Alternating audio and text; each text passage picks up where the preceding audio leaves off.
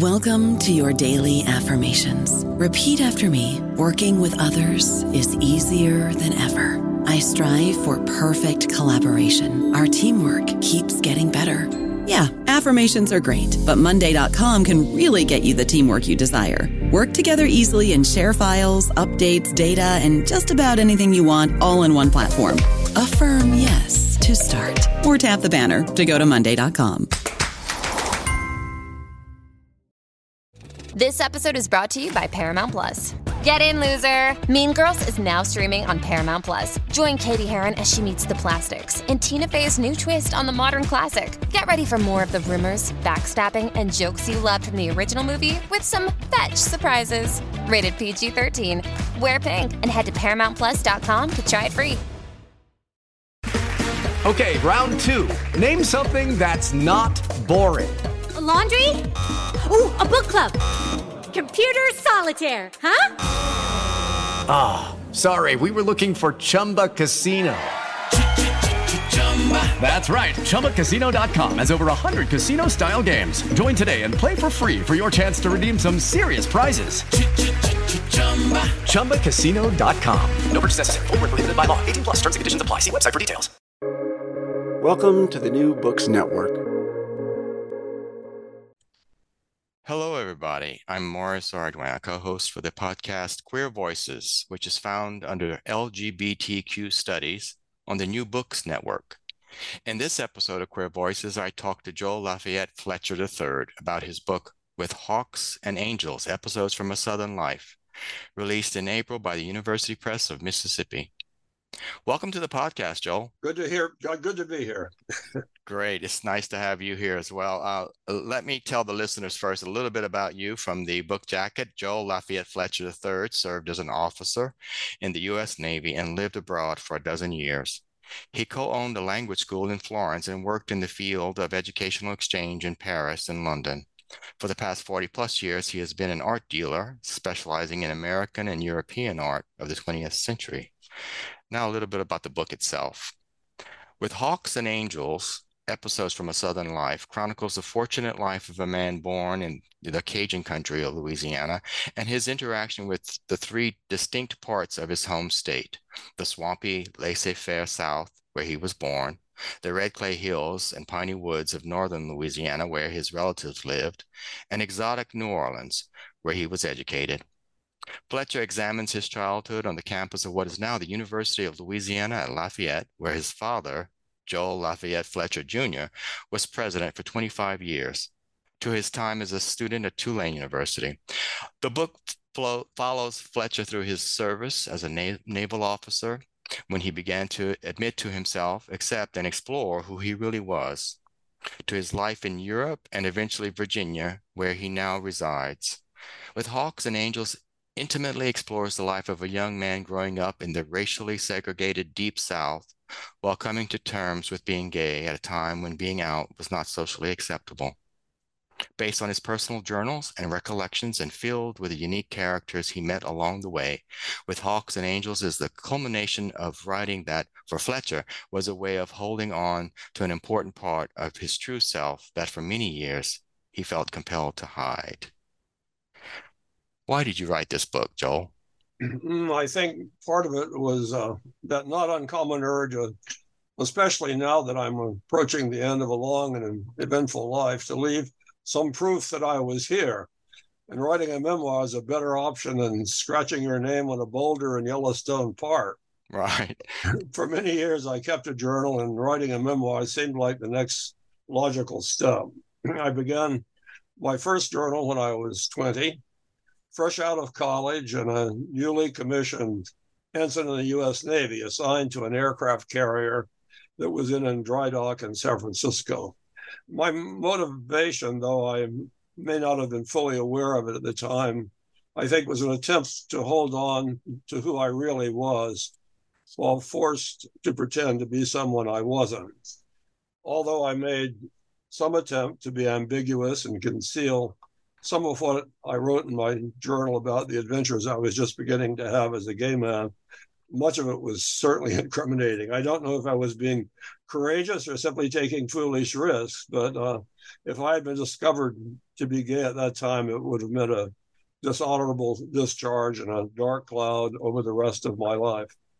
I uh, continued to keep a journal as a way of keeping a grip on things, of putting into words and writing down what was really important to me, what I really thought about things.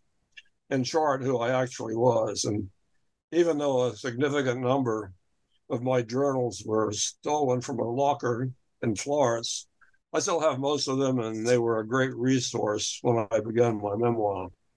Another primary source for my memoir was a collection of letters that intelligent and interesting friends wrote me when, long before email and texting, it was common for friends to write letters to each other describing what was happening in their lives. And I've always kept letters. I have a rather huge collection of them that will eventually go to the Louisiana Research Collection at Tulane to be included in my archive that already contains the letters, the eight letters written to me by John Kennedy Toole, the author of the great comic novel, The Confederacy of Dunces.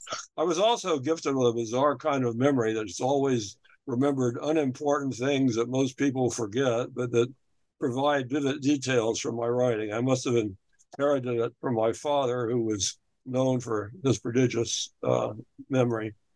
And although coming to terms with being gay is an important part of my story, telling it was not my main reason for writing my memoir, and I don't believe that was the most interesting part of it. Coming out's a story that's been told by so many of us so many times. I uh, I suspect most of my readers will find much more interesting the descriptions of the remarkable people I encountered and observed and the amazing events that I witnessed over a long life. Uh, among them, desegregation of the South in the 1950s, the devastating flood in Florence in 1966, the student uprising known as the Events of May in France in 1968. I hope my readers will find my life as interesting to read about as I did to live it uh, coming out was really merely a background for events that were much more significant. Well, thank you. What is the um, at, at, when you decided to shape this into a book from all that material and that great memory, uh, which I admire because uh, I had a similar uh, experience when I was writing my memoir, a lot of details, and I was very good at also keeping journals. But now that you're going to at the time that you were going to put this as a book together what was your writing process or your collection or your curating process like? Uh, i wrote a number of the essays in the book a long time ago whenever i had time to sit down and do it. Then for almost 30 years my partner and spouse john and i led a highly peripatetic life traveling all over the united states to exhibit and sell art and usually twice a year we went to Europe to buy it. One year, at the height of our business, we were on the road 235 days the year. We loved what we were doing and were successful at it, but for years, my life left me little time or energy to write. Then in uh, spring of 2018, we retired. And John, who's a gifted artist, has had time to work on his own art instead of spending all his time selling the art of others. And I had time to settle down and write something I've always loved to do. I'd written an earlier book, another memoir that was published in 2005 about my friendship with John Kennedy Toole, the author, of course, of the Confederacy of Dunces. Uh, my book is uh, Ken and Thelma, the story of the Confederacy of Dunces. It had been very difficult finding a publisher for that book, and I didn't much like the publisher that brought it out. Uh, well, um, that is uh, that you you did uh, write about that in this book, um, and that's fascinating because uh, he's such a character, and he's such a uh, not only a, a, a, national treasure as a writer for that book, oh.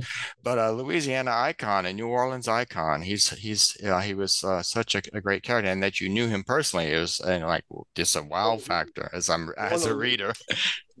One of the very lucky parts of my life that I got to know Ken and also uh, Bobby Byrne, who was the undoubted inspiration for uh, Ignatius J. Reilly.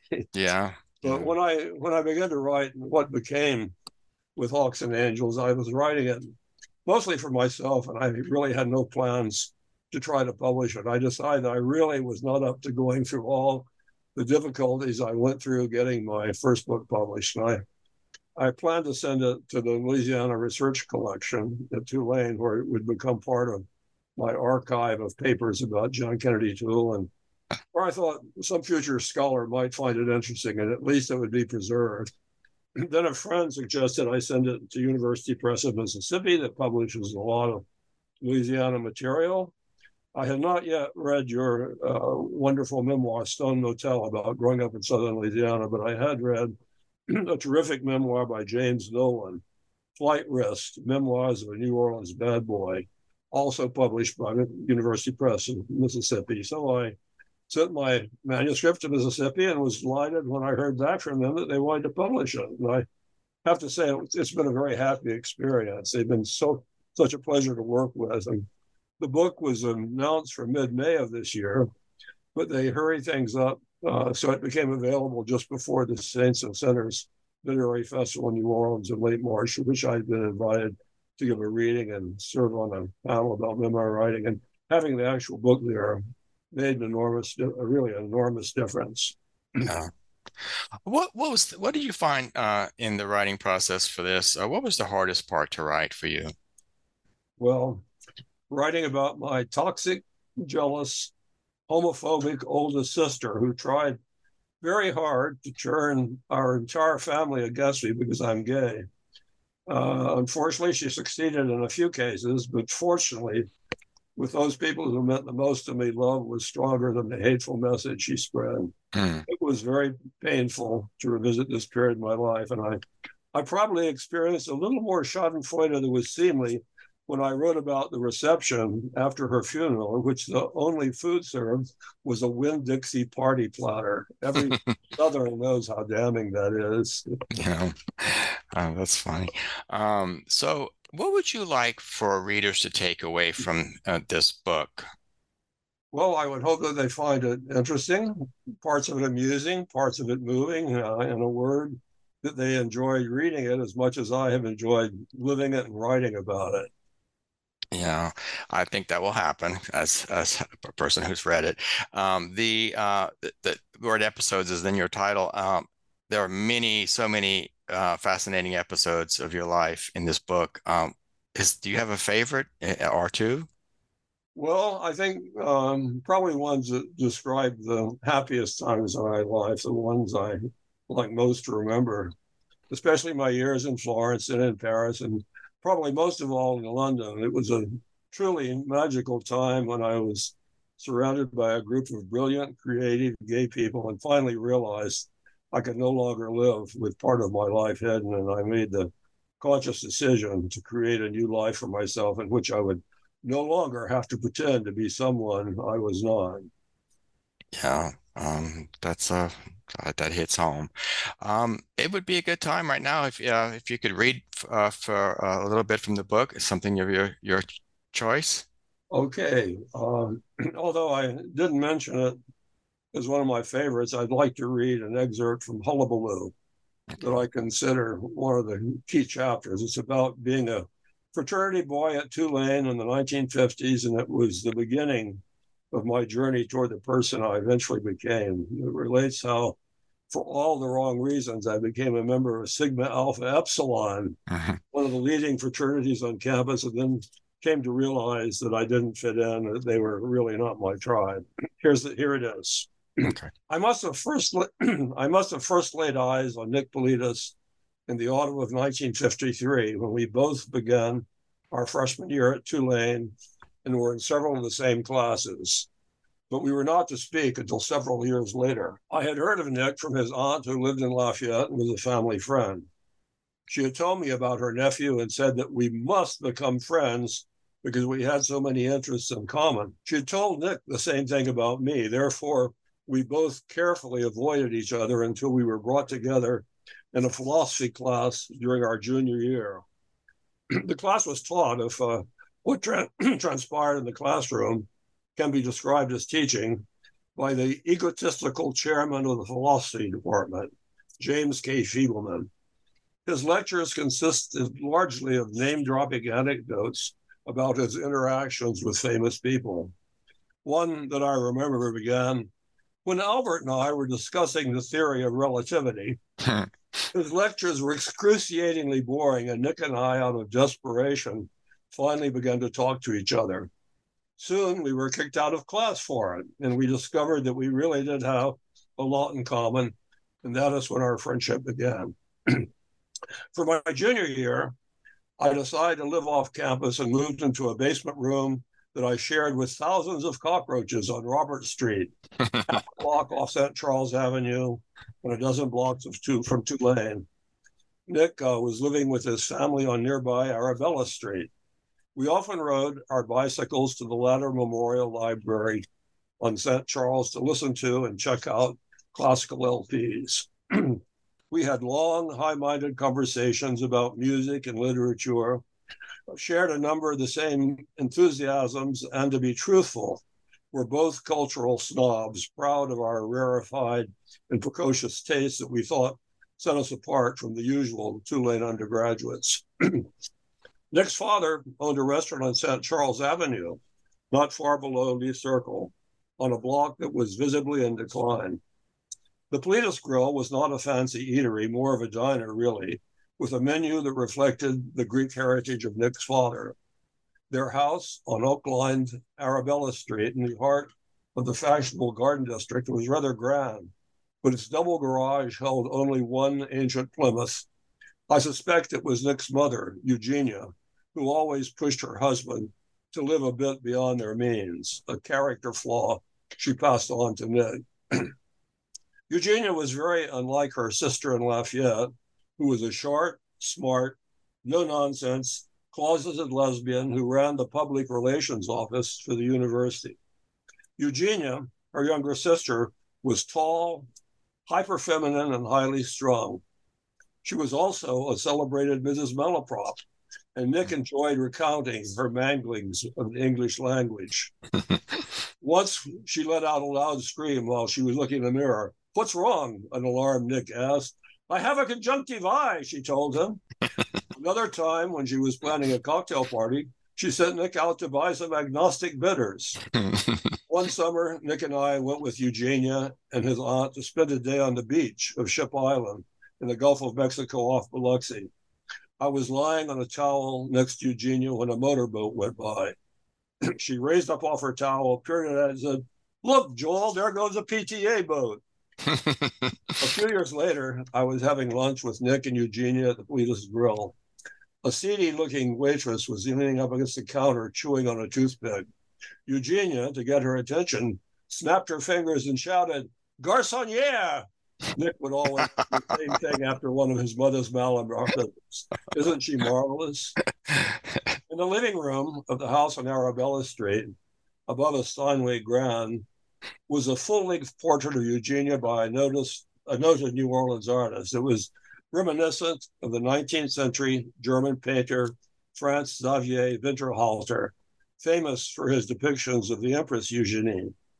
After the death of their parents, Nicholas and his brother Dimitri donated the portrait to the Louisiana State Museum. When racketeer Edwin Edwards beat racist David Duke, vote for the crook, the bumper stickers read, for governor of the state, he chose it from the works in the museum to hang in the governor's mansion in, museum, in, in Baton Rouge. Nick and, Nick and Dimitri were amused. Eugenia would have been thrilled. For my senior year, I moved back into a Commons dormitory but continued to spend much time with Nick. Although I had grown away from the fraternity, I still attended some of its functions and felt its pressures to conform. And I still pretended to others, if not to myself, that I was heterosexual. I don't know about you, but I'm very busy and I don't have a lot of time to cook. That's why I subscribe to Factor. Eating better is easy with Factor's delicious, ready to eat meals. Every fresh, never frozen meal is chef crafted, dietitian approved, and ready to go in just two minutes. You'll have over 35 different options to choose from every week, including Calorie Smart, Protein Plus, and Keto. These are two minute meals. Factor meals are ready to eat and heat, so there's no prepping, cooking, or cleanup needed.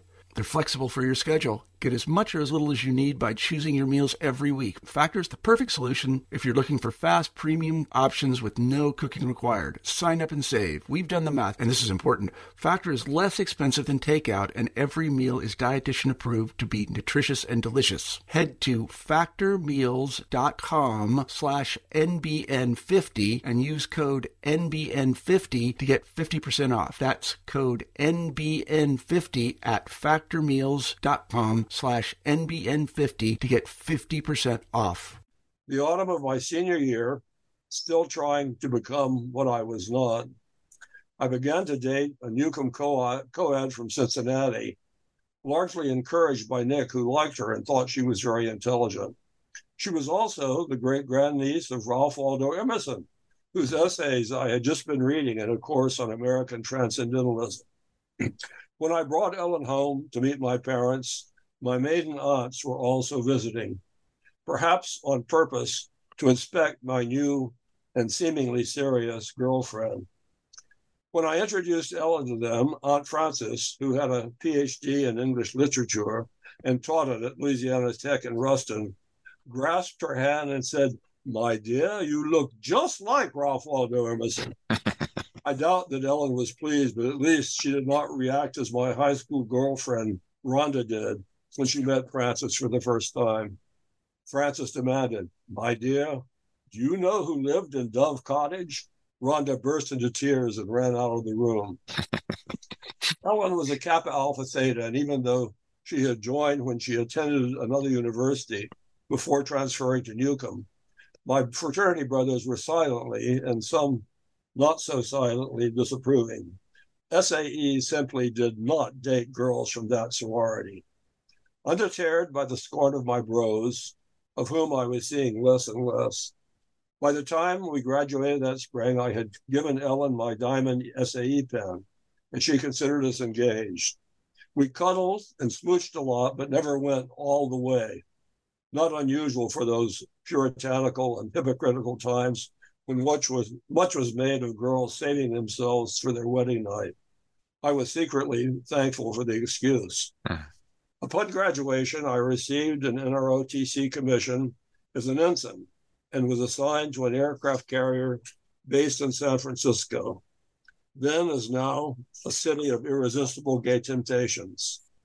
Although I kept up the pretense of being a butch young naval officer, when I was away from my ship, I began to have a few good gay adventures. A surprise visit from my fiancee ended our relationship. I explained nothing, but my lack of interest was obvious. Baffled and in tears, she flew back to Ohio. For the three years that I was on active duty, I corresponded sporadically with Nick, but had really lost touch with him by the time I was honorably discharged in the spring of 1960. He showed up in San Francisco some months later with an old address he had for me. It was the apartment of a by then ex lover.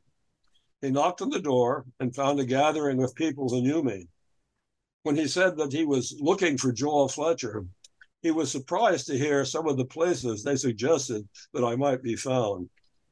When we did manage to connect, he told me, You were my last straight friend. I've been telling people about you for years. Hmm. Our friendship was rekindled on a more honest and solid basis. There was no reason to keep secrets anymore. We remained close friends until his death more than half a century later. And little by little, I discovered that I was not the only SAE from Tulane who was hiding his private life. A few years after graduation and out of the Navy, I was showing an English friend the sights of New Orleans during Mardi Gras. One afternoon, we squeezed our way into the orgiastic crowd at Dixie's Bar of Music.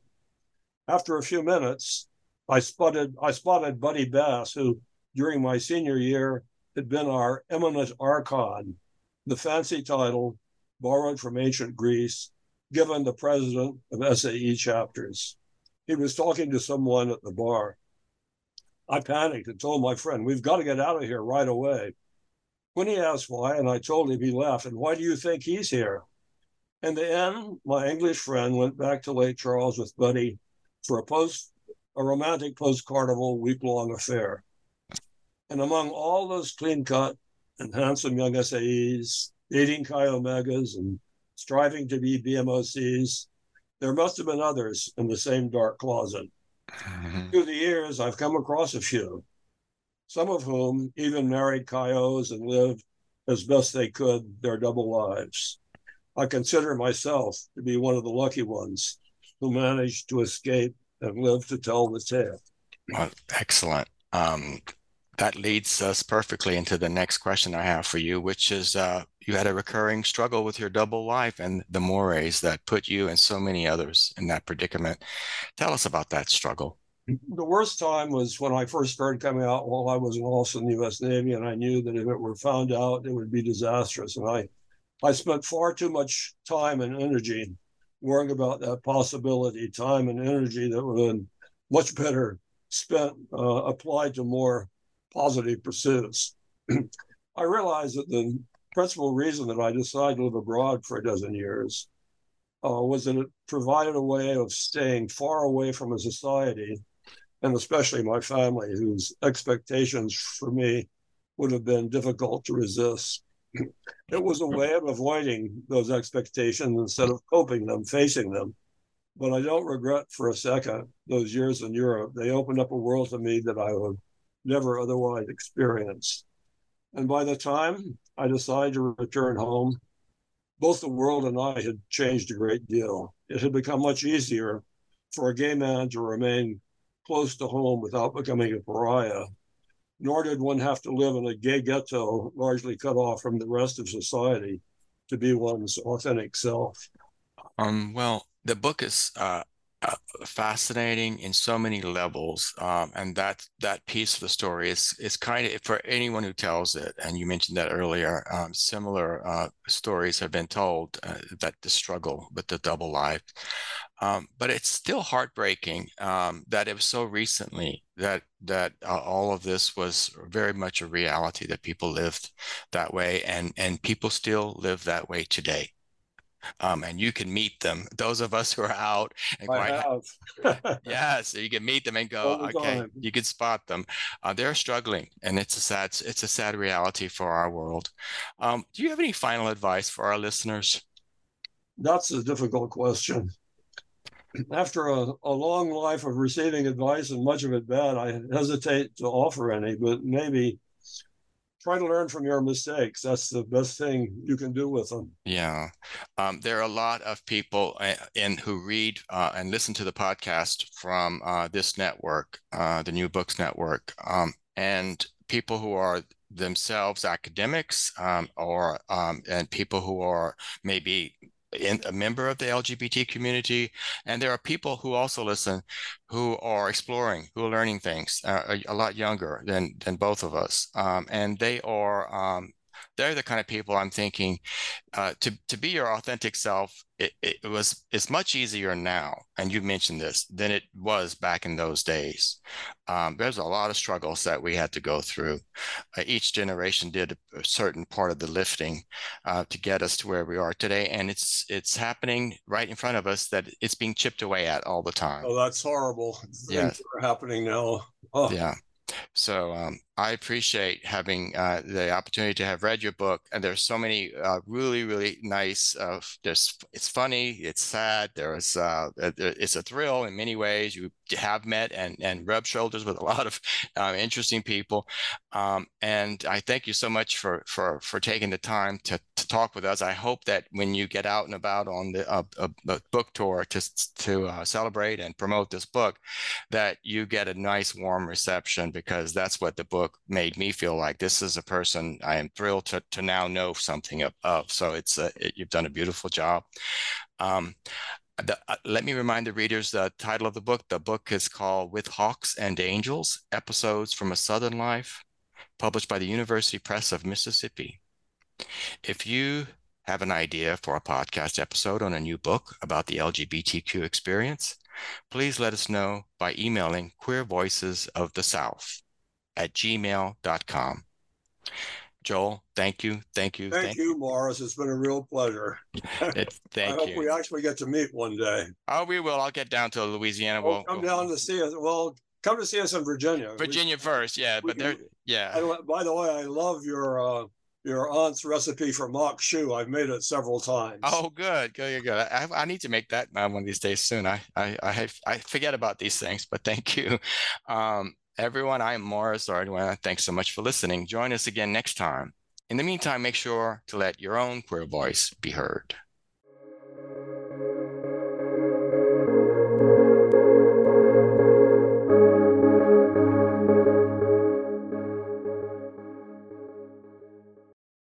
Guys, it is Ryan. I'm not sure if you know this about me, but I'm a bit of a fun fanatic when I can. I like to work, but I like fun too. It's a thing. And now the truth is out there. I can tell you about my favorite place to have fun Chumba Casino. They have hundreds of social casino style games to choose from, with new games released each week. You can play for free anytime, anywhere and each day brings a new chance to collect daily bonuses. So join me in the fun. Sign up now at ChumbaCasino.com. No purchase necessary. VGW. Void were prohibited by law. See terms and conditions. 18 plus.